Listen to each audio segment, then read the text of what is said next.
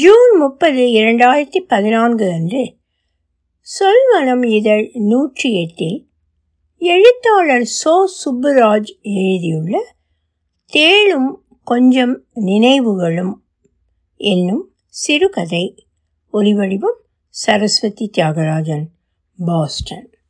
பால் பாண்டிக்கு 12 அல்லது 13 வயது இருக்கும்.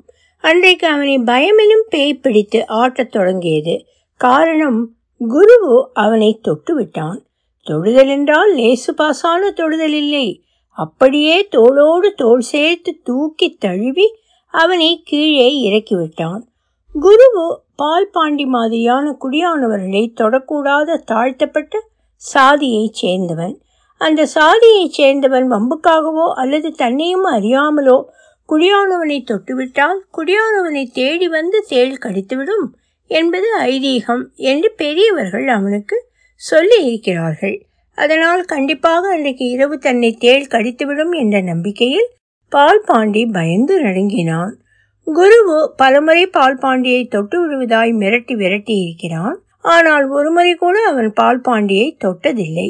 சும்மா விரட்டி ஓடி வந்து பால் பாண்டிக்கு பக்கத்தில் போனதும், நல்லா ஏமாந்தியா என்று பழிப்பு காட்டிவிட்டு தொடாமலே விலகி போய்விடுவான். அது இருவருக்குமான ஒரு விளையாட்டு, அவ்வளவுதான். ஆனால் அன்றைக்கு அந்த விளையாட்டே வினையாகி போனது. குருபு சக்கரே குடியிலிருந்து குடியானவர்களின் மாடுகளையும் அதன் கன்றுகளையும் மேய்ப்பவன். பால் பாண்டி சாணி பொறுக்க போகிற போது சமயங்களில் குருவின் மாடுகளுக்கு பின்னாலும் போவதுண்டு. அன்றைக்கும் அப்படித்தான். குருவு மாடுகளை மேய்த்து அவை வயிறு புழைக்க இரையெடுத்ததும் மத்தியான வெயிலுக்கு இதமாக கண்மாய்க்கரையில் தண்ணி காட்டிவிட்டு மாடுகளுடன் அவனும் மரத்தடி நிழலில் ஓய்வெடுத்து கொண்டிருந்தான். பால் பாண்டி ஓடி ஓடி மாடுகள் போடுகிற சாணிகளை அள்ளி போட்டு கூடையை நிறைத்து கொண்டிருந்தான். திடீரென்று அவனுடன் விளையாடி பார்க்க ஆசை கொண்ட குருவு, சாமி நான் உங்களை தொடப்போறேன் என்று பால் பாண்டியை விரட்டத் தொடங்கவும் அவனிடமிருந்து தப்பிப்பதற்காக ஓடியவன் கவனம் இல்லாமல் அப்போதுதான் எதற்கோ யாரோ தோண்டி வைத்திருந்த ஆழமான குழிக்குள் டொபுக்கென்று விழுந்து விட்டான். ஐயையோ என்னையா இப்படி விழுந்துட்டீங்க என்று சிரித்த குருவு, ஏறி வாங்கையா என்று தன் கையை நீட்டினான். ஆனால் அவனை தொட விரும்பாத பால் பாண்டி, போடா மயிறு, எல்லாம் ஒன்னாலதாண்டா என்று மறுத்துவிட்டு அழுதபடி அவனாகவே குழிக்குள்ளிருந்து ஏறி வர முயன்றான். அவன் ரொம்பவும் குள்ளமானவன், கொஞ்சம் நோஞ்சானும் கூட. குழிக்குள்ளிருந்து தம் கட்டி அவனால் ஏறி வர முடியவில்லை. குருவு பால் பாண்டியை விட 5-6 வயது மூத்தவன். மேலும் நல்ல வலுவான உடல்வாகும் உள்ளவன். முதலில் சிரித்தாலும் அப்புறம் அவனும் உடனே குழிக்குள் குதித்து பால் பாண்டி மறுத்து முரண்டு பிடித்தாலும் அவனை அப்படியே அலாக்காக தூக்கி குழிக்கு மேல் இறக்கி விட்டான். குழிக்கு மேலேறி போனதும் பால் பாண்டி, ஏண்டா மடையா என்னை தொட்டு தூக்கிட்ட, நீ தொட்டதால என்ன தேள் கடிக்குமே என்று பெரிதாய் அழத் தொடங்கிவிட்டான். ஐயோ அழாதையா, அதெல்லாம் சும்மாயா, தேளெல்லாம் கடிக்காதையா, தொடாமல் எப்படியா குழிக்குள்ளேருந்து உங்களை மேலே கொண்டுட்டு வர்றது என்று குருவும் அவனை சமாதானப்படுத்த முயன்றான். ஆனால் குருவு சொன்னதை காதில் வாங்கி கொள்ளாமலேயே அழுது கொண்டே வீட்டை நோக்கி நடக்க தொடங்கினான் பால் பாண்டி. விஷயம் விபரீதமாகி விடுமோ என்று குருவுக்கும் பயமாக இருந்தது. போகிற வழியிலேயே பால் பாண்டிக்கு அழுகை நின்றுவிட்டது. குருவு மேல் புகார் சொல்ல அவனுக்கு விருப்பமில்லை. அவனுடைய சித்தப்பாவுக்கு விஷயம் தெரிந்தால் சாட்டை கம்பை இழுத்து கொண்டு போய் குருவை ரத்தம் வர விளாசிவிட்டு வந்து விடுவார். குருவும் ரொம்ப நல்லவன்தான். அவன் ஒன்றும் வேணுமென்றே தன்னை தொடவில்லை. எப்படி தொடாமல் அவனை குழிக்குள்ளிருந்து தூக்கி மேலே விட்டிருக்க முடியும்? அவனுடைய நியாயமும் பால் பாண்டிக்கு புரிந்தது. பால் பாண்டிக்கு கிராமத்தில் இருந்த சாதிய கட்டுமானங்களும் அதன் செயல்களும் முழுசாய் புரியாத சிறு வயதில் நடந்த சம்பவம் ஒன்று இன்னும் அவன் நினைவில் இருக்கிறது. மரணம் நேர்ந்தால் பிணத்தை சுடுகாட்டில் கொண்டு போய் அடக்கம் செய்து திரும்புவது வரை எல்லா சடங்குகளையும் எடுபடி வேலைகளையும் வண்ணார், நாவிதர், சக்கிலியர் போன்ற தொழிலாளிகள்தான் செய்வார்கள்.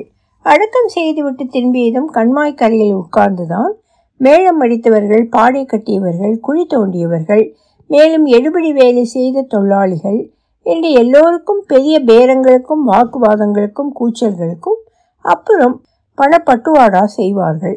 மிச்சமிருக்கும் சில்லறை காசுகளை அங்கு இதை வேடிக்கை பார்க்க கூடியிருந்து கை நீட்டும் தொழிலாளிகளின் பிள்ளைகளுக்கு தருவது வழக்கம். அப்படி ஒரு சமயம் தொழிலாளிகளின் பிள்ளைகளோடு இந்த சம்பிரதாயம் தெரியாத பால் பாண்டியும் கை நீட்டிவிட்டான். பணப்பட்டுவாடு செய்தவரும் முகம் பார்க்காமல் இவருடைய கையிலும் கொஞ்சம் சில்லறை காசுகளை வைத்து விட்டார். ஆனால் இதை கவனித்துவிட்ட வேறொரு குடியான பெரியவர் பால் பாண்டியிடம் அவனுடைய ஐயாவின் பெயரை சொல்லி, நீ அவனோட பிள்ளைதானடா என்று கேட்டார்.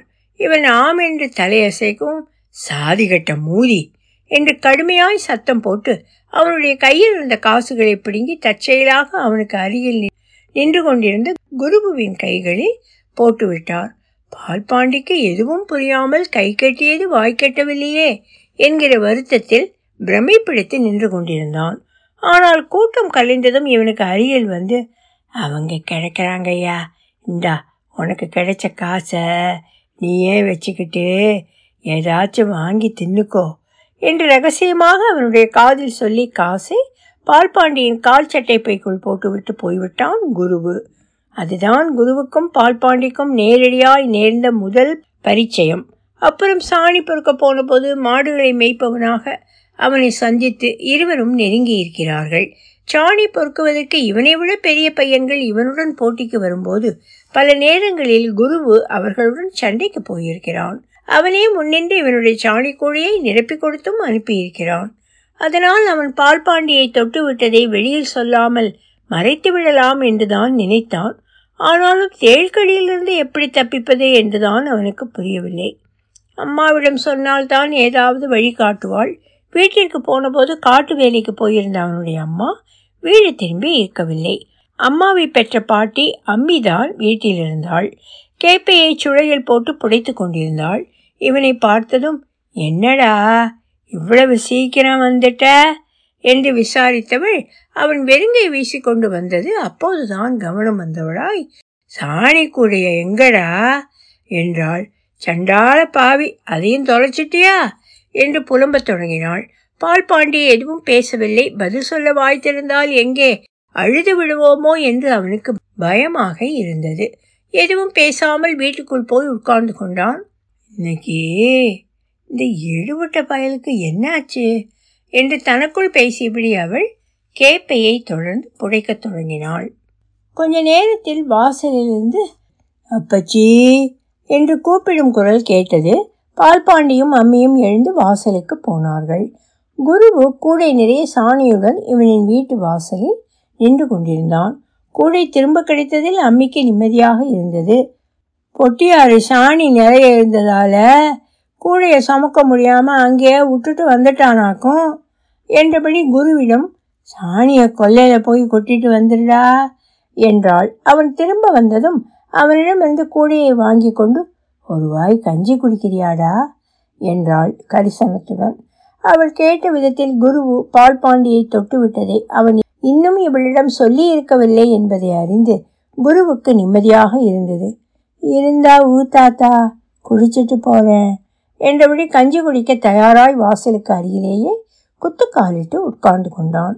அம்மி முதலில் சொம்பில் தண்ணீர் கொண்டு வந்து குருவின் கைகளின் மீது மெதுவாய் ஊற்றி அவன் கைகளை தேய்த்து கழுவி கொண்டான். அப்புறம் நாலந்து பச்சை வெங்காயத்தை அவனுக்கு முன்னால் போட்டுவிட்டு மண்கலியத்தில் கொண்டு வந்த கம்மங்கூழை தண்ணீர் விட்டு கரைக்க தொடங்கினாள். என்னடா குருவு, உங்கள் அப்பனுக்கு எப்படி இருக்கு? இந்த வருஷமாச்சு களத்து மேட்டுக்கு வருவானா, இல்லை சுடுகாட்டுக்கு தூக்கிற வேண்டியதுதானா என்றாள்.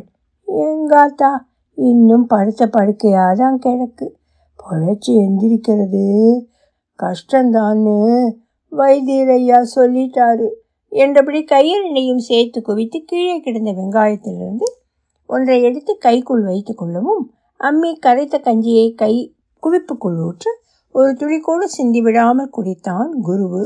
வயிறு நிரம்பும் வரை வாங்கி வாங்கி குடித்தவன் கிளம்பி போகும்போது பால் பாண்டியிடம் யார்கிட்டையும் தான் அவனை தொட்டு விட்டதை சொல்லிவிட வேண்டாம் என்று கண்களாலேயே இறைஞ்சி விட்டு போனான். அவனை பார்க்க பால் பாண்டிக்கும் பாவமாகத்தான் இருந்தது. குருவு எப்போதுமே இப்படித்தான். அன்றைக்கு ஒரு நாள் நரிமேடு போகிற வழியில் அவன் மாடு மேய்த்து கொண்டிருந்த போது பால் பாண்டியும் அவனுடன் சாணி பொறுக்குவதற்காக அறிந்து கொண்டிருந்தான். நல்ல வெயில், இருவருக்கும் தாகமாக இருந்தது. கொஞ்ச தூரத்தில் தான் நல்ல தண்ணீர் கிணறு. தண்ணீர் கொடுத்து விட்டு வரலாம் என்று இருவரும் அங்கு போனபோது நல்ல தண்ணீர் கிணற்றில் யாரும் இல்லை. ஆனால் கயிற்றுடன் வாளி இருந்தது. கொஞ்சம் பெரிய கனமான வாளி. கிணற்றின் சுற்றுச்சுவர் உயரம் கூட இல்லாத பால் பாண்டியால் அந்த வாளியின் மூலம் தண்ணீர் இறைக்க இயலாது. ஊர்கட்டுப்பாட்டின்படி குருவின் சாதியைச் சேர்ந்தவர்கள் நல்ல தண்ணீர் கிணற்றிலிருந்து நேரடியாக தண்ணீர் சேர்ந்து அனுமதிக்கப்பட்டிருக்கவில்லை. ஆனால் இருவருக்கும் நல்ல தாகம். கொஞ்சம் கூட யோசிக்காமல் குருவு விடுவிடுந்து போய் வாளியை உள்ளே விட்டு தண்ணீர் இறைத்து அவனும் குடித்து பால் பாண்டிக்கும் கொடுத்தான். யாராவது பார்த்திருந்தாலோ குருவு இப்படி செய்தான் என்று கேள்விப்பட்டாலோ ஊர்க்காரர்கள் பஞ்சாயத்தை கூட்டி அவனுடைய குடும்பத்தையே ஊரிலிருந்து விரட்டி விடுவார்கள். அவன் தண்ணீர் இறைத்து முடிக்கும் வரை பால் பாண்டிதான் பயத்துடன் யாரும் வந்துவிடப் போகிறார்களே என்று சுற்றுமுற்றும் பார்த்து கொண்டிருந்தான். எல்லாம் முடிந்த பின்பு பால் பாண்டியிடம் குருவு கெஞ்சினான். இத யார்கிட்டையும் சொல்லிடாதையா, உடம்பு தோலை உரிச்சு உப்பு கண்டம் போட்டுருவாங்க. அன்றைக்கு நடந்ததை பால் பாண்டி யாரிடமும் சொல்லவில்லை. காரணம், அதன் மூலம் அவனுக்கு எதுவும் பாதிப்பில்லை. ஆனால் இன்றைக்கு நடந்ததில் அவனுக்கல்லவா நேரடியான பாதிப்பு. அவனை தேள் கழித்து விட்டால் அந்த வலியும் வேதனையும் அவனுக்குத்தானே. குருவு பேசாமல் கொஞ்ச நேரம் கடந்தாவது வேறு யாரையாவது அழைத்து வந்து அவனை குழிக்குள் இருந்து தூக்கி வெளியே விட சொல்லி இருக்கலாம். மடப்பயல், அவனுக்கு எல்லாமே அவசரம்தான். பால் பாண்டியின் அம்மா காட்டு வேலை முடிந்து கஞ்சி காய்ச்சுவதற்கு விறகெல்லாம் பொறுக்கி கொண்டு நேரம் கழித்து தான் வீட்டிற்கு வந்தாள். வந்ததும் மகனின் முகவாட்டத்தை கண்டுபிடித்து விட்டாள். என்னடா ஒரு மாதிரியா வழியா இருக்கிற, அம்மி எதுவும் சொன்னாளா என்று அவனின் தலைமுடிகளை அலைந்தபடி கேட்டாள். ஓ பிள்ளைய, நான் ஒன்றும் சொல்லலாத்தா. வந்ததுலேருந்து என்கிட்டையும் மோகம் கொடுத்தே பேசாமல் இப்படித்தான் மூஞ்சியை தூக்கி வச்சுக்கிட்டு இருக்கிறான். சாணி கூட கம்மக்கரலையாக விட்டுட்டு வந்துட்டான். ஏண்டான்னு கேட்டதுக்கு தான் இப்படி ஊமைக்கோட்டானாட்டம் முழிச்சுக்கிட்டு நிற்கிறான். நல்ல வேலையாக நம்ம குரு பைய இவன் விட்டுட்டு வந்த கூடைய திருப்பி கொண்டு வந்து கொடுத்துட்டு போனான் என்றபடி நீளமாய் பேசினாள் அம்மி. நீ வேற சண்டையை ஆரம்பிக்காத என்று அம்மியை அதட்டி அம்மா. சொல்லுடா என் செல்லம், இல்லை என்னம்மா உடம்புக்கு எதுவும் சுகம் இல்லையா என்றால் பால் பாண்டியனின் நெற்றியில் கை வைத்து பார்த்தபடி. எனக்கு ஒன்றும் இல்லைம்மா என்றபடி அவள் காட்டிலிருந்து பறித்து கொண்டு வந்திருக்கும் பொருட்களை ஆராயத் தொடங்கினாள். இன்னைக்கும் காட்டுக்கீரை குழம்பும் அதலக்கா வெஞ்சனமும் தானா என்று அழித்து கொண்டான். சம்சாரி வீட்டில் வேற என்னையா இருக்கும் என்றபடி உள்மொழியை அவிழ்த்து மஞ்சளாய் மின்னிய மிதுக்கம் பழங்களை எடுத்து கொடுத்தாள். பால் பாண்டி சந்தோஷமாய் வாங்கி கொண்டவன் அதிலிருந்து 5-6 பழங்களை எடுத்து அம்மிக்கும் தின்ன கொடுத்தான். சாப்பிட்டு தூங்க போகும்போது தான் அம்மாவிடம், அம்மா இன்னைக்கு குருவு என்னை தொட்டுட்டாம்மா என்றான் பால் பாண்டி. அவளுக்கு அவன் என்ன சொல்ல வருகிறான் என்பதை சட்டென்று உரைக்கவில்லை. தொட்டா என்னடா என்று சாதாரணமாய் கேட்டாள். அம்மிதான், அட பாவி இதை முதலையே சொல்றதுக்கு என்ன, அந்த கடங்காரன் இங்கே வந்திருந்தப்பவே கட்ட வழக்குமாத்தால 4 சாத்திருப்பான்ல என்று பதறினாள். அட நீ வேற சும்மா கெடாத்தா, ஏதோ தெரியாம தொட்டிருப்பான், அதை போய் பெருசு பண்ணிக்கிட்டு என்று அம்மியை அதட்டினாள். குருவு நம்மளை தொட்டா பரவாயில்லையம்மா, என்னை தேள் எதுவும் கடிச்சிடாதுல்ல என்றான் பால் பாண்டி. கண்களில் பயம் மின்ன. அதெல்லாம் கடிக்காதுப்பா என்றவள் சொல்லவும் அம்மிதான் ஆங்காரமாய் சத்தம் போட்டாள். விவரம் புரியாதவளாயிருக்கேடி, மொட்டை மச்சு வீடு, சின்ன தூத்தல் போட்டாலே கூரையிலேருந்து தேளுங்க படபடையாக இறங்கி வந்துடும். இவன் வேற அந்த சின்ன சாதி பயலை தொட்டுட்டு வந்திருக்கான். தேள்கடி வலியெல்லாம் புள்ள தாங்குவானா? அம்மி சாமி ஆடினாள். புள்ள ஏற்கனவே பயந்து போய் கிடக்குறான், இதில் நீ வேற உசுப்பி விட்டு பெருசாக பயந்து அவனுக்கு காய்ச்சல் கீச்சல் வந்து தொலைக்க போகுது. இப்போ என்னதான் செய்யணுங்கிற என்றாள் அம்மா எரிச்சலுடன். பால் மாறாம பயல காளி கோயில் பூசாரிக்கிட்ட கூட்டிட்டு போய் மந்திரிச்சு தின்னூறு பூசி கூட்டிட்டு வா. காளியாத்தா எந்த விஷச்சந்தும் அவனை அண்ட விடாம பார்த்துக்குவா என்றாள் அம்மி. அம்மா விஷயத்தை சொல்லவும் பூசாரி தாத்தாவுக்கு விலம் வந்து விட்டது. எந்த பய தொட்டான்னு சொல்லுமா, எலும்பை எண்ணிடலாம், வர வர அவனுங்களுக்கு துளிர் விட்டு போயிடுச்சு. 10 நாளைக்கு முன்னால் இப்படித்தான் வெள்ளிக்கிழமை பூசையப்போ ஒரு இளந்தாரிப்பைய கோயிலுக்குள்ளே ஏறிட்டான். இறங்குடா, நீ எல்லாம் கோயிலுக்குள்ளே கால் வைக்கக்கூடாதுன்னா இப்போ என்னான்னு சிரித்துக்கிட்டு நிற்கிறான். அவனுக்கு நம்ம பயலுங்க 4 பேர் சப்போர்ட் வேற. அதான் இந்த கழிசடைகள்லாம் கண்ணு ஒன்று தெரியாமல் ஆடுறானுங்க. யாருன்னு மட்டும் சொல்லுமா, புலி போட்டுடலாம் அவனுங்கள. அதெல்லாம் ஒன்றும் வேண்டாம் மாமா, நீங்கள் கோயிலை திறந்து பால் பாண்டிக்கு தின்னூறு மட்டும் பூசி விடுங்க போதும் என்றாள். கற்பூர ஆரத்தி காய்ச்சும் காசு கொண்டாந்துருக்கியா? பூசாரி காரியத்தில் கண்ணாக இருக்கவும், அதெல்லாம் கொண்டாந்துருக்கேன் மாமா என்றபடி சேலை முந்தானியில் முடிந்து வைத்திருந்த 8 நாணயத்தை அவிழ்த்து கொடுத்தாள் அம்மா. கிணிகிணி என்று மணியடித்து கற்பூரம் கொளுத்தி அவர்களுக்கு முன் நீட்டமும் அம்மா கற்பூர ஜுவாலையை கண்களில் ஊற்றிக்கொண்டு பால் பாண்டிக்கும் அப்படியே செய்தாள். பூசாரி ஏதோ முழுமுழுத்தபடி வேப்பிலை கொத்தால் பால் பாண்டியின் உடலெல்லாம் வருடிவிட்டார். திருநீரெடுத்து அவனது நெற்றியில் பூசியதோடு வாயை திறக்க சொல்லி உள்ளேயும் கொஞ்சம் விசிறினார். கோயிலை பூட்டிய பூசாரி, வேணும்னா பையன் இன்னைக்கு ஒரு ராத்திரி இங்கே கோயில் மடத்திலேயே என் கூடவே படுத்துக்கட்டுமே என்றார். அம்மாவுக்கு அதில் சம்மதமில்லை என்றாலும் அவள் பால் பாண்டியின் முகம் பார்த்தாள். என்னடா பூசாரி தாத்தா கூட இங்கேயே படுத்துக்கிறியா என்று கேட்கவும், அவனும் வீட்டில் அலையும் தேள்கள் பற்றிய பயம் கண்களில் மின்ன உடனே சரிம்மா என்று தலையசைத்தான். அவசரமாய் வீட்டிற்கு போய் ஒரு பாயும் அதன் மேல் விரித்து கொள்ள அவளின் சேலை ஒன்றும் கொண்டு வந்து பால் பாண்டியிடம் கொடுத்து, பத்திரமா பார்த்துக்கங்க மாமா என்றபடி பையனை பூசாரியிடம் ஒப்படைத்து விட்டு கிளம்பி போனாள். பால் பாண்டி இதுவரை வீடு தவிர்த்து வெளியிடங்களில் தூங்கியதில்லை. இவன் வயதொத்த பல பேர் காளி கோயில் மடம், பள்ளிக்கூட வராண்டா, நாடக கொட்டாய், நர்ஸ் இல்லாததால் பூட்டி கிடக்கும் தாய் சேய் நல விடுதியின் முன்னால் உள்ள திறந்த வெளி என்று பல இடங்களில் படுத்து தூங்குவதை பார்த்திருக்கிறான். ஆனால் பால் பாண்டியை அப்படி போய் தூங்க அவனின் அம்மா அனுமதித்ததில்லை. அதிகபட்சம் கோடை காலத்தில் வீட்டிற்கு முன்னால் வாசலில், அப்போதும் அம்மாவுக்கும் பாட்டிக்கும் நடுவில் படுத்து தூங்கியிருக்கிறான். அவ்வளவுதான்.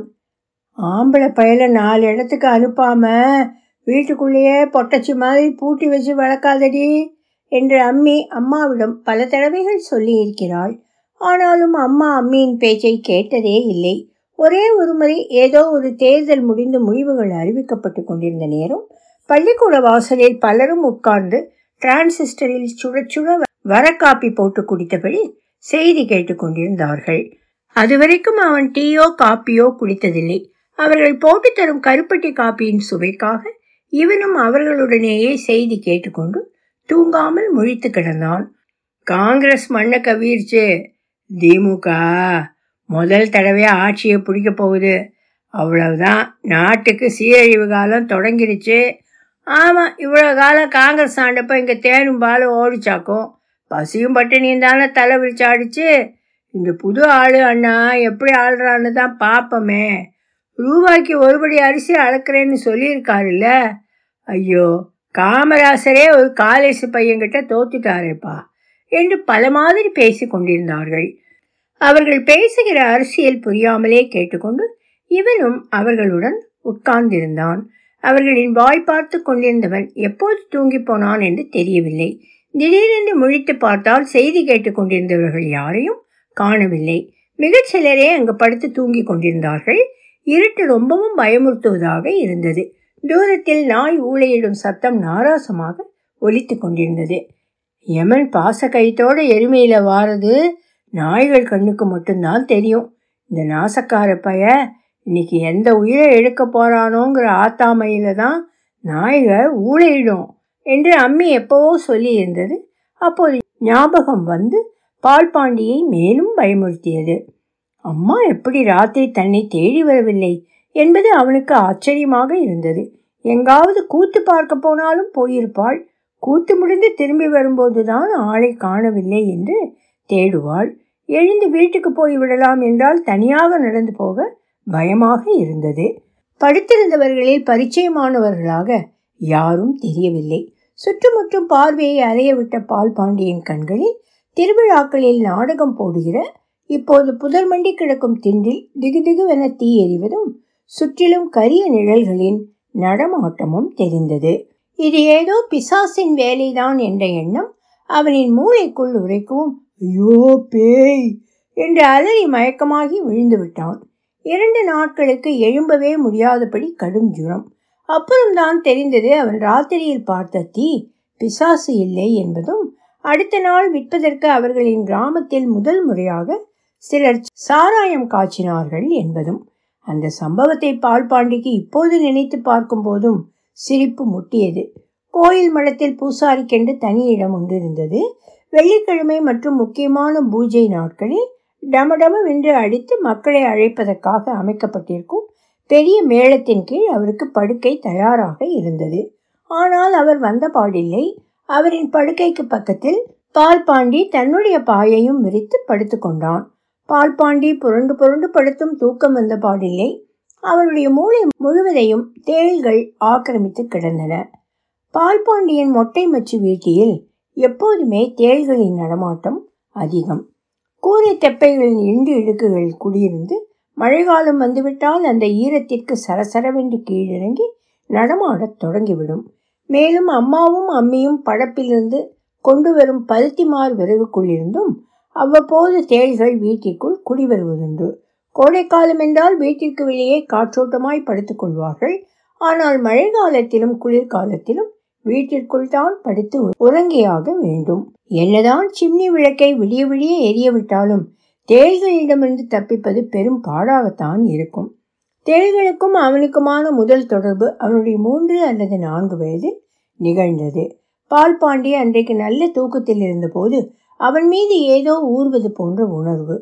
முழித்து பார்த்தால் கருஞ்சிவப்பாய் பொன்வெண்டின அளவில் கொடுக்கை நிமித்தி கொண்டு அப்போது அதுதான் தேள் என்பதை அவனை அறிந்திருக்கவில்லை. அவனது முழங்கையில் நின்று கொண்டிருந்தது. கையை ஒரு உதறு உதற அது எங்கோ போய் விழுந்து விட்டது. புரண்டு படுத்த போது பார்த்தால் அம்மாவும் ஐயாவும் கடுமையாக சண்டை போட்டு கொண்டிருப்பது தெரிந்தது. எப்போதும் சண்டை என்றால் இருவரும் அசிங்க அசிங்கமாய் காட்டுக்கத்தல் கத்தி ஊரை கூட்டி ஐயா அம்மாவை போட்டு அடிக்க, அம்மா அவனே இவனே என்று திட்டி அழுது கொண்டிருப்பாள். ஆனால் அந்த இரவிலோ சத்தம் எதுவுமின்றி ஐயா அம்மாவின் தலைமுடியை கைகளில் பிடித்தபடி வாயால் அவளின் மார்பை கடித்து கொண்டிருந்தாள். அவளின் லவுக்கை பிரிந்து கிடந்தது. அவள் மேலும் திமிர முடியாமல் அவளின் மேல் படுத்து அமுக்கிக் கொண்டிருந்தார் ஐயா. அம்மா மூச்சு பேச்சில்லாமல் கிடப்பதை பார்த்து பால் பாண்டிக்கு அழுகை வந்து விட்டது. அம்மாவை கொல்லாதப்பா, விட்டுடுப்பா, அம்மா பாவம்பா என்றபடி அவரின் முதுகில் இவன் கடிக்க, பேசாம படுத்து தூங்குடா சனியனே என்று ஐயா இவனையும் அறைந்தார். புள்ளதா முழிச்சிருச்சுல்ல, இன்னும் என்ன, இறங்குங்க என்றபடி ஐயாவை அம்மா கீழே தள்ளிவிட்டு லேசாய் புன்முறுவல் செய்தபடி லவுக்கையும் சேலையையும் ஒழுங்காக அணிந்து கொண்டிருந்தவள் திடீரென்று சத்தம் போட்டாள். அங்கே மூலையில் பாருங்க, தேளுங்க. ஐயா இலாட ஆணிகள் பொருத்தி தைத்து கொண்டு செருப்பை எடுத்து தேளை நச்சென்று அடிக்க அது நசுங்கி செத்து போனது. அப்புறம்தான் தெரிந்தது பால் பாண்டிக்கு தன்மேல் ஊர்ந்து கொண்டிருந்தது தேள் என்று. அடுத்த நாள் பகலில் ராத்திரி அம்மாவும் ஐயாவும் சண்டை போட்டு கொண்டிருந்ததை பார்த்து தான் விலக்கி விட்டதை பெரிய மனுஷ தோரணையில் சித்தப்பாவிடம் பால் பாண்டி சொன்னதை கேட்டதும் சித்தப்பாவும் பக்கத்தில் இருந்து கேட்டவர்களும் கொல்லென்று சிரித்து விட்டார்கள். அப்புறமும் பார்க்கும் போதெல்லாம், என்ன பால் பாண்டி, இன்னைக்கு ராத்திரி உங்கள் ஐயாவும் அம்மாவும் சண்டை போட்டாங்களா என்று இவனை பெரியவர்கள் ரொம்ப நாளைக்கு கேலி பண்ணி கொண்டிருந்தார்கள். இன்னொரு முறை கோலி கொண்டு வாங்க காசு திருடும் முயற்சியில் அடுக்கு பானைகளை இறக்கி வைத்து அம்மாவின் சுருக்கு பையிலிருந்து பால் பாண்டி பணம் எடுத்து கொண்டிருக்கும் போது பானை வளைவிலிருந்து தேளொன்று எட்டி பார்க்க அப்படியே எல்லாவற்றையும் போட்டுவிட்டு வெளியே ஓட அடுக்கு பானைகள் மொத்தமும் தரையில் உருண்டு உடைந்து தானியங்களும் பயிர் வகைகளும் கேவருமாவும் சிதறிவிட்டன. தேள் பற்றிய பயத்தில் இவன் வீட்டிற்குள் போகவே இல்லை. சாயங்காலம் வேலை முடித்து வந்த பால் பாண்டியின் அம்மா அடி பின்னி விட்டாள். அதற்கப்புறம் பால் பாண்டி திருட முயற்சித்ததே இல்லை. காரணம், அவன் திருந்தியெல்லாம் விடவில்லை, தேள் பற்றிய பயம்தான். அம்மாவையும் அம்மியையும் நிறைய தடவைகள் தேள்கள் கடித்திருக்கின்றன. அம்மா ஓரளவிற்கு பல்லை கடித்து வலியை பொறுத்து கொள்வாள். ஆனால் அம்மி அழுது ஆர்ப்பாட்டம் பண்ணி ஊரை கூட்டி விடுவாள். அவளின் ஓலத்திற்கு ஆற்ற மாட்டாமல் வலி தெரியாமல் இருக்கும் என்று தேள் கடித்த ஒரு ராத்திரியில் அம்மிக்கு பிராந்தி கலந்து கொடுத்து விட்டார்கள். அதை குடித்துவிட்டு அவள் போட்ட ஆட்டம், புலம்பிய புலம்பல்கள், சாகப் போகிறோம் என்ற பயத்தில் அவள் உளறி கொட்டிய வார்த்தைகள் எல்லாம் எப்போது நினைத்து பார்த்தாலும் வேடிக்கையாகவும் வேதனையாகவும் இருக்கும் அவனுக்கு. ஒரு கொழுத்த அறுவடை நேரத்தில் களத்தில் உளுந்தம்பயிறு செடிகளை உலர்த்தி கொண்டிருந்த போதுதான் தேள் கடித்து பால் பாண்டியின் ஐயா செத்து போனார். கடித்த தேளை யாரும் கடைசி வரை கண்டுபிடிக்க முடியவில்லை. அதனால் கடித்தது தேளா பாம்பா என்று கூட சிலர் சந்தேகத்தை கிளப்பினார்கள். எது கடித்ததோ தெரியாது, ஆனால் ஐயா செத்து போனது மட்டும் சந்தேகமே இல்லாத நிஜம். பால் பாண்டியை கட்டி கொண்டு அவனின் அம்மா கதறிய அழுகையின் சுவடுகள் இன்னும் கூட அவனுக்குள் காயாத ஈரத்துடன் படிந்திருக்கின்றன. முதல் முறையாக பால் பாண்டியை தேள் கடித்த இரவில் அம்மா வீட்டில் இல்லை. அவனை தூங்க போட்டுவிட்டு பக்கத்து ஊரில் நடந்து அரிச்சந்திர மயான கண்டம் நாடகம் பார்க்க போய்விட்டிருந்தாள். ஏதோ சுரீர் என்று உரைக்க முழித்து பார்த்த பால் பாண்டிக்கு முன் அவனை கடித்த தேள் சாவகாசமாக ஊர்ந்து போய் கொண்டிருந்தது. இவனுடைய அழுகையில் தூக்கம் கலைந்து எழும்பிய அம்மி அம்மாவை திட்டி தீர்த்து விட்டாள். ஒரு பொம்பளை இப்படியா கூத்து பார்க்க கிடந்து அலைவாள்? இந்த அகால வேளையில தள்ளாத வயசுல நான் யாரை போய் எழுப்பி இவனுக்கு மருந்து போடுறது என்று அவள் புலம்பிக் கொண்டிருக்கும் போதே தேள் மாயமாய் மறைந்து விட்டது. தேள் கடித்த கடிவாயில் அம்மி ரத்தம் வர சுருண்ட சொன்னாள். அவளும் சுரண்டி விட்டாள். சிறிது நேரத்தில் சுரண்டிய இடத்தில் பொல்லென வியர்த்து முத்து முத்தாய் வியர்வை துளிகள் அரும்பின.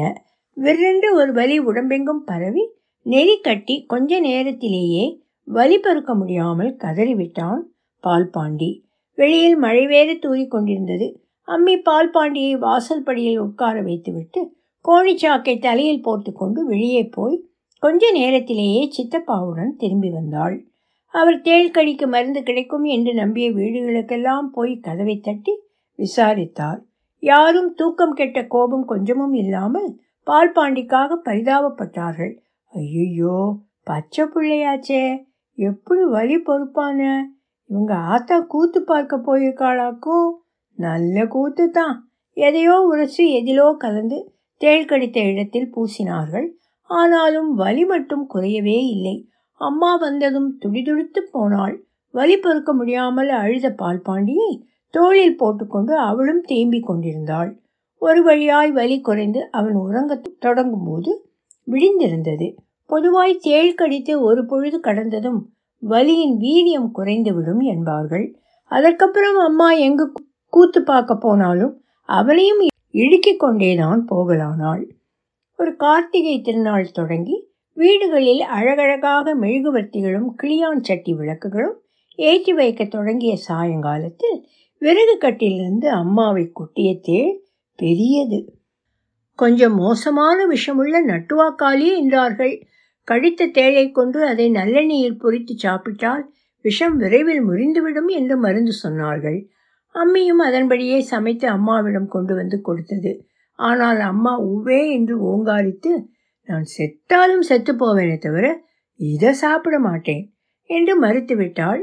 அப்புறம், நான் பிழைக்க மாட்டேன், என் பிள்ளைய பார்த்துக்குங்க என்று எல்லோரிடமும் அழுது கொண்டிருந்தாள். ஆனாலும் அம்மா செத்தெல்லாம் போகவில்லை. விழுந்ததும் வரி குறைந்து மூன்றாம் நாள் பெரிய கார்த்திகை கொண்டாட்டங்களில் மூழ்கினாள். பக்கத்து கிராமத்தில் 10 வயதே ஆன பரமசிவம் தேள் கடித்துதான் செத்து போனான். கள்ளன் போலீஸ் விளையாட்டில் கள்ளனாக வைக்கோட் படப்பில் ஒளிந்திருந்தவனை அங்கிருந்து தேள் கடித்து விட்டது. அவன் பெரும் பணக்காரரின் ஒரே பையன். செய்தி கேள்விப்பட்டதும் வண்டி கட்டி அவனை அள்ளி போட்டுக்கொண்டு டவுனுக்கு விரைந்தார்கள். ஆனாலும் போகிற வழியிலேயே பையன் செத்து போக அழுது கொண்டே திரும்பினார்கள். பரமசிவத்தை கடித்தது கருந்தேள் என்றும் அதன் விஷம் பாம்பை விட கொடியது என்றும் பேசிக்கொண்டார்கள். பையனின் இழப்பை அந்த குடும்பத்தால் தாங்கிக் கொள்ளவே முடியவில்லை. தேளிருந்த வைக்கோற் படப்பை அப்புறப்படுத்திவிட்டு அங்கு பையனுக்கு பெரிய சமாதி ஒன்று கட்டினார்கள். ஒவ்வொரு வருஷமும் அவனின் நினைவு நாளை அன்னதானம், எளியவர்களுக்கான கல்வி மற்றும் மருத்துவ உதவி, நாடகம், கூத்து என்று திருவிழா மாதிரி கொண்டாடினார்கள். அந்த ஊரிலும் அக்கம்பக்கத்து ஊர்களிலும் தேள் கடித்து யாரும் சாகக்கூடாது என்ற வைராக்கியத்தில் தேள் கடிக்கு என்ன விசேஷ மருந்து டவுனில் கிடைக்கிறதோ அதை வாங்கி வந்து சமாதியில் எந்நேரமும் தயாராக வைத்திருந்தார்கள். தேள்கழிக்கு மட்டுமில்லாமல் பிற விஷ ஜந்துக்களின் விஷ முறிவிக்கும் அந்த சமாதியில் எப்போதும் மருந்து கிடைக்கும். அடைமழை பெய்த ஒரு ஐப்பசி மாதத்தில் தீபாவளிக்கு 3 தினங்களே இருந்தபோது கண்மாய்க்கரை ஐயனார் கோயிலில் மழைக்காக ஒதுங்கியிருந்தான் பால் பாண்டி. இலையும் கொப்புமாய் அடர்ந்த கிளைகளும் விரிந்த தூருமாய் நிறைய மரங்கள்.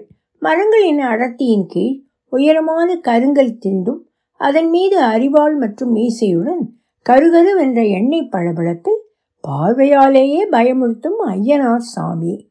சாமியின் உடலெங்கும் திட்டுத்திட்டாய் பறவை எச்சங்கள். மழை வலுத்து பெய்த போது அங்கு நிறைய பேர் ஒதுங்கி இருந்தார்கள்.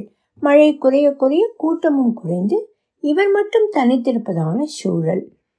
விரிந்த மரத்தூரின் ஒரு பகுதியில் அவன் உட்கார்ந்திருந்தான். அவனும் கிளம்பலாம் என்று எழும்பிய போது இன்னொரு மரத்தின் பின்பக்கத்திலிருந்து பேச்சு குரல் கேட்டது. அவர்களை பால் பாண்டியால் பார்க்க முடியாதது போலவே அவர்களும் பால் பாண்டியின் இருப்பை உணர்ந்திருக்கவில்லை. மழை ஈர குளிர்ச்சியுடன் கிசுகிசுப்பாய் கசிந்த குரல்களிலிருந்து அவர்கள் குருவின் அண்ணன் மாரியும் ஊர் பஞ்சாயத்து தலைவரின் மகள் செண்பகம் என்றும் அவனால் அறிந்து கொள்ள முடிந்தது. அவர்கள் பேசிக்கொண்டதிலிருந்து அவர்கள் இருவருக்கும் ஏற்கனவே நிறைய நெருக்கம் இருப்பதும் புரிந்தது. அவர்களின் செல்ல கொஞ்சர்களும் குலாவல்களும் காற்றின் வழி ஓசையாகி அவன் காதுகளை அடைந்து பால் பாண்டிக்கு கிளுகிழு பூட்டி கொண்டிருந்தது. நாம் இப்போ சந்தோஷமா இருக்கலாமா? இது மாரியின் குரல். ஐயா மூஞ்சிய பாரு என்று அவன் அழைப்பை புறக்கணித்த செண்பகம் கொஞ்ச நேரத்திலேயே எங்க பார்த்தாலும் சொத சொதன்னு ஒரே ஈரமா இருக்கு, இங்க அதுக்கான இடம் எங்க இருக்கு என்றாள். ஐயனார் சாமி இருக்கிற மேடையில தாராளமா இடம் இருக்கே என்றான் மாரி. அட பாவி, யாராச்சும் பார்த்தா உன ஐயனாருக்கே வெட்டி பலி போட்டுருவாங்களே என்றாள். அத அப்ப பார்த்துக்கலாம், ஐயனார் சாமி நம்மளை காப்பாத்தாமலா போயிடும் என்றபடி அவளை வலுக்கட்டாயமாக இழுத்து கொண்டு மேடைக்கு வந்தான். அவளும் சும்மா தயங்குவது போல பிகு பண்ணி கொண்டு அவளுடன் ஆசையாகத்தான் வந்தாள். இப்போது அவர்கள் இருவரையும் பால் பாண்டிக்கு தெளிவாக பார்க்க முடிந்தது. மரத்துக்கு பின்னால் முழு உடலையும் மறைத்து கொண்டு தலையை மட்டும் வெளியே நீட்டி அவர்கள் அரங்கேற்ற போகும் நாடகத்தை வேடிக்கை பார்க்க தயாரானான். மேடை மேலிருந்த ஈரத்தை மாறி தன்னுடைய தலையில் கட்டியிருந்த துண்டை அவிழ்த்து துடைத்தான். செண்பகம் கட்டியிருந்த புடவையை அவிழ்த்து கருங்கல் திண்டின் மீது விரித்து படுத்துக்கொள்ள மாறி அவளை தாவி அணைத்து அவள் மீது கவிழ்ந்தான். ஐயா அவசரத்தை பாரு என்றபடி செண்பகம் தன்னுடைய லவுக்கையின் பித்தான்களை விழுவித்து அவன் தன் மீது படர வசதி பண்ணி கொடுத்தாள். பால் பாண்டிக்கு அவனது உடலும் வெதுவெதுப்பாகி வித்தியாசமாய் புதிதான ஏதோ ஒரு உணர்வு விறுவிறுவென்று உடலெங்கும் பரவி நடுக்கம் எடுப்பது போல இருந்தது அவனுக்கு. மாறி செண்பகத்தின் நெற்றியில் தொடங்கி கண்கள், காது, மடல், கழுத்து என்று முத்தமிட்டு உதடுகளை உக்கிரமாய் கவ்வி மார்பில் முகம் புதைத்து பாவாடையை மெதுவாய் உயர்த்திய தருணத்தில் ஐயோ தேள் என்று கத்தி மாரியின் பிடியிலிருந்து திமிரி தன்னை விடுவித்துக் கொண்டாள் செண்பகம். ஐயனாரின் தொடைகளுக்கு இடையில் ஊர்ந்து கொண்டிருந்தது அந்த தேள். மாரி பக்கத்தில் கிடந்த ஒரு கல்லெடுத்து தேளை அடித்து கொன்றான். மாரி மறுபடியும் எவ்வளவோ சமாதானப்படுத்தி அழைத்தும் செண்பகம் மறுத்துவிட்டாள். கடவுள் சன்னிதானத்தில் தப்பு பண்ணனால தான் ஐயனார் தேளை அனுப்பி நம்ம தண்டிக்க நினச்சிருக்கார். நல்ல வேலையாக தப்பிச்சிட்டோம், கடிச்சிருந்தா என்னத்துக்கு ஆகுறது என்று நடுங்கியபடியே வீட்டை பார்த்து கிளம்பி போய்விட்டாள் அவள். காளி கோயில் மடத்தில் எல்லோரும் அசந்து தூங்கி கொண்டிருந்தார்கள். சிலரின் சன்னமான குரட்டை ஒலியும் கேட்க தொடங்கி இருந்தது. தூக்கம் வராமல் புரண்டு கொண்டிருந்த பால் பாண்டியும் எப்போதென்று தெரியாமல் அப்படியே அசந்து தூங்கி போய்விட்டான். அவன் நல்ல தூக்கத்தில் இருந்தபோது யாரோ அவனை கட்டி பிடிப்பது போல் இருந்தது. அங்கங்கே முத்தம் கொடுத்து கடிப்பதும் ஏதோ கனவில் நிகழ்வது போல் இருந்தது. அப்புறம் அவன் மீது ஏறி படுத்து அவனை அமுக்கிக் கொண்டு அவனின் கால் சட்டையை கீழிறக்கி அவனுக்கு நன்றாக முழிப்பு வந்து தன்மேல் கிடந்த உருவத்தை உதறினான். பூசாரி தாத்தா அவனை பார்த்து அசிங்கமாய் இழுத்தபடி கீழிறங்கினார். பால் பாண்டி தன் பின்பக்கத்தில் பெரிதாய் வலியை உணர்ந்தான். அது தேள்கடி வலியை விடவும் கடுமையாய் அவன் நினைவுகளில் நீண்ட நாட்களுக்கு வலித்து கொண்டிருந்தது.